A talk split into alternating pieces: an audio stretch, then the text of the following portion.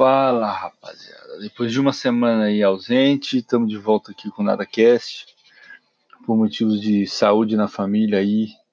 Semana passada foi meio corrida, minha esposa veio fazer uns exames, mas acabou sendo praticamente algo de rotina. E aí fiquei por conta de tomar conta da menina, de Dona Laura, mas hoje estamos de volta, certo? Hoje eu vou falar com vocês sobre duas coisas. A primeira rapidinha é a seguinte. É... Seguindo aquele provérbio árabe, se você não tem nada de bom para falar a respeito de uma pessoa, então não diga nada, fique quieto, calado. Eu te digo isso, que eu já estou de saco cheio das pessoas que só reclamam, cara, só sabem julgar os outros, só sabem criticar os outros, apontar os defeitos dos outros, os problemas dos outros e tudo mais quando na verdade era para estarem olhando para o próprio umbigo, entendendo os seus próprios problemas, as suas próprias dores, para solucionar esses problemas e essas dores. Então, se você é daquela pessoa que só reclama, ou que só critica as pessoas, que só gosta de falar mal dos outros, pare de falar mal das pessoas. Pare. Tá? Isso só depõe contra você, não depõe contra as pessoas. Você tem um problema com alguém, fale diretamente com esse alguém. Não fique é, é, é destilando o seu, o seu poder de crítica, certo? Para terceiros. Se é um problema com fulano, chega lá e fala, fulano, olha só, velho. Eu acho que você reclama demais por conta disso, disso, disso. Eu acho que você fala das coisas, você tem um comportamento assim por conta disso, disso, disso. Mas não reclama do cara para outras pessoas. Você tem que reclamar do fulano pro fulano. Certo? Põe isso na sua cabeça e faça de repente da vida dessa pessoa uma vida mais feliz, porque às vezes é só essa questão de a gente ouvir de alguém alguma observação a respeito do nosso comportamento que a vida toma outro rumo, certo? O segundo ponto que eu quero tratar com vocês hoje aqui é o seguinte: é, vou até fazer alguns stories no Instagram com a minha cara feia aparecendo para falar disso aí também a importância, gente, de quem opera no mercado financeiro, seja day trade, swing trade, o que for, mas principalmente day trade, a importância de você ter um diário de trades na sua mão. Como assim um diário de trades, lá? O que você está falando? Toda vez que eu for fazer uma entrada, tá? Você analisou ali o gráfico e tal e viu que determinado ponto é um ponto muito bom para comprar, para vender, enfim, o que você vai fazer? Você faz a entrada e logo após ter feito a entrada, você pega o seu diário de trades e anota assim. Tá, hoje, 7 de outubro de 2019, 10 e meia, primeira entrada. Emocional, tranquilo, emocional, preocupado, emocional, com raiva. O que eu vi no gráfico? Padrão tal, tal, possibilidade de reversão assim assim, meu, né, bota qual foi teu stop, o que você estava buscando de lucro e tudo mais. Por quê? Você fazendo esse diário de trades, você consegue identificar o problema emocional que porventura você possa ter e fica mais fácil de solucionar essa, essa querela, esse problema, né? Você identifica quais são os, os padrões que mais te trazem resultado positivo, os padrões que te trazem mais resultado negativo. Você pode identificar os horários que te dão um melhor resultado operacional, os horários que te dão um pior resultado operacional.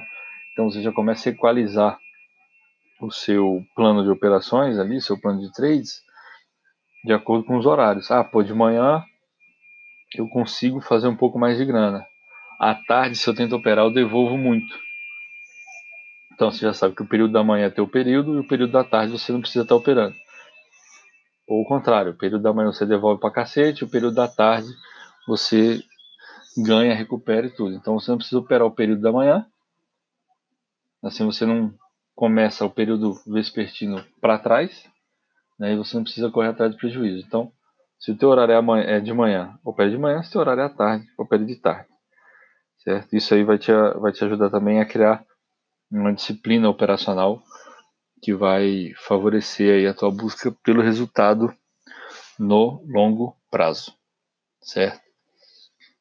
Tem gente que diz assim que você vai lá e anota aquele diário. Hoje me ferrei mais uma vez. Não, você não precisa escrever desse jeito. Você só escreve realmente teu estado emocional, motivo da tua entrada, onde estava o seu stop, era teu óbvio, essa coisa toda. Beleza? E vai fazendo isso todo dia para quê? Daqui a pouco você consegue identificar é, quantas operações você fez em determinada configuração gráfica, né, determinado sinal gráfico. É, dessas operações, qual a tua porcentagem de resultado positivo. E aí você começa a fazer o que? Você vai filtrando os tipos de operações também com relação ao resultado. Se você tem determinadas operações que você acha que seriam excelentes, ou que você acreditava que seriam vitoriosas pra cacete, você fez a entrada e o resultado não veio, ou veio, mas veio em poucas vezes, sei lá, de 400 operações que você fez com o sinal A, você teve só 100 operações de sucesso, isso quer dizer que ou você precisa rever esse teu sinal A, ou você pode eliminar esse sinal A do teu plano operacional. Certo? Assim você vai é, melhorando o, os teus tiros, digamos assim. Você começa a prestar mais atenção na questão da qualidade do que na quantidade de operações.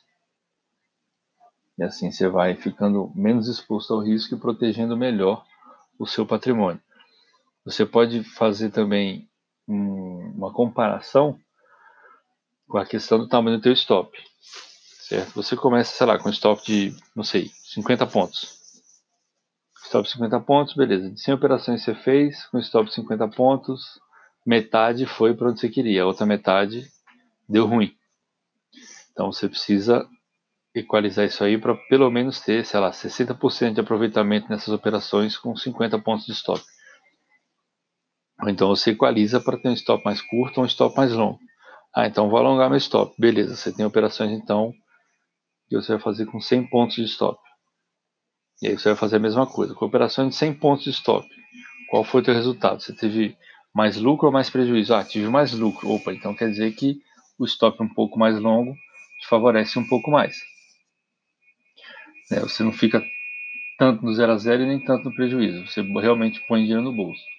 É a questão de você, de repente, trabalhar a, a tua disciplina para ampliar o stop e correr atrás desse tipo de operação.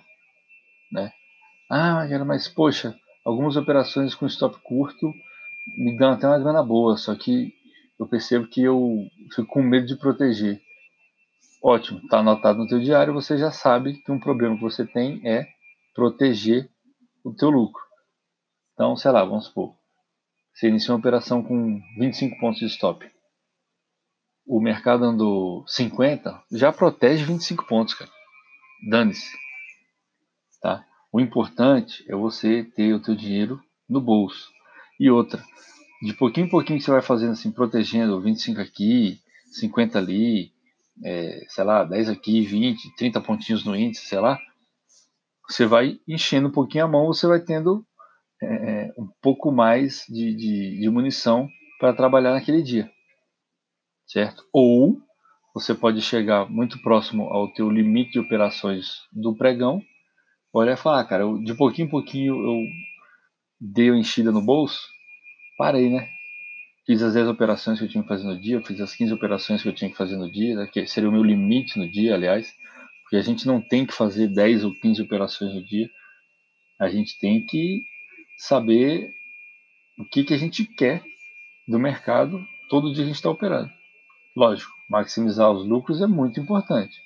Mas se você está começando e você não tem noção de quanto você pode explorar do mercado, cara, sei lá, começa com um, um, uma meta, digamos assim, razoável e tranquila de você buscar, sei lá, 20 reais por dia, ou 10, 15, sei lá. Bota 20 reais por dia e começa ali.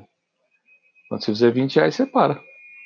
Se você conseguir fazer os 20 reais com um menor número de operações, beleza, você está dentro da sua gestão de risco, está dentro do seu planejamento, você vem mais tranquilo para outro dia para operar. Certo? E qual é a outra vantagem que você tem também quando você faz o diário de trades? Você começa a trabalhar o teu estado, o teu status mental, certo? Para você ter uma certa frieza quando for o teu horário de trabalho, né? O momento de você operar e tirar o leite da pedra enquanto você está atuando ali com o índice, o mini índice, o mini dólar, ações de alguma empresa, sei lá, você faz day trade com, com Itaú, Bradesco, Gerdau, enfim. É importante para isso. Você trabalhar a sua disciplina, equalizar o teu plano de trade, a tua estratégia, o teu, teu sistema de operações e também o teu estado emocional. Certo?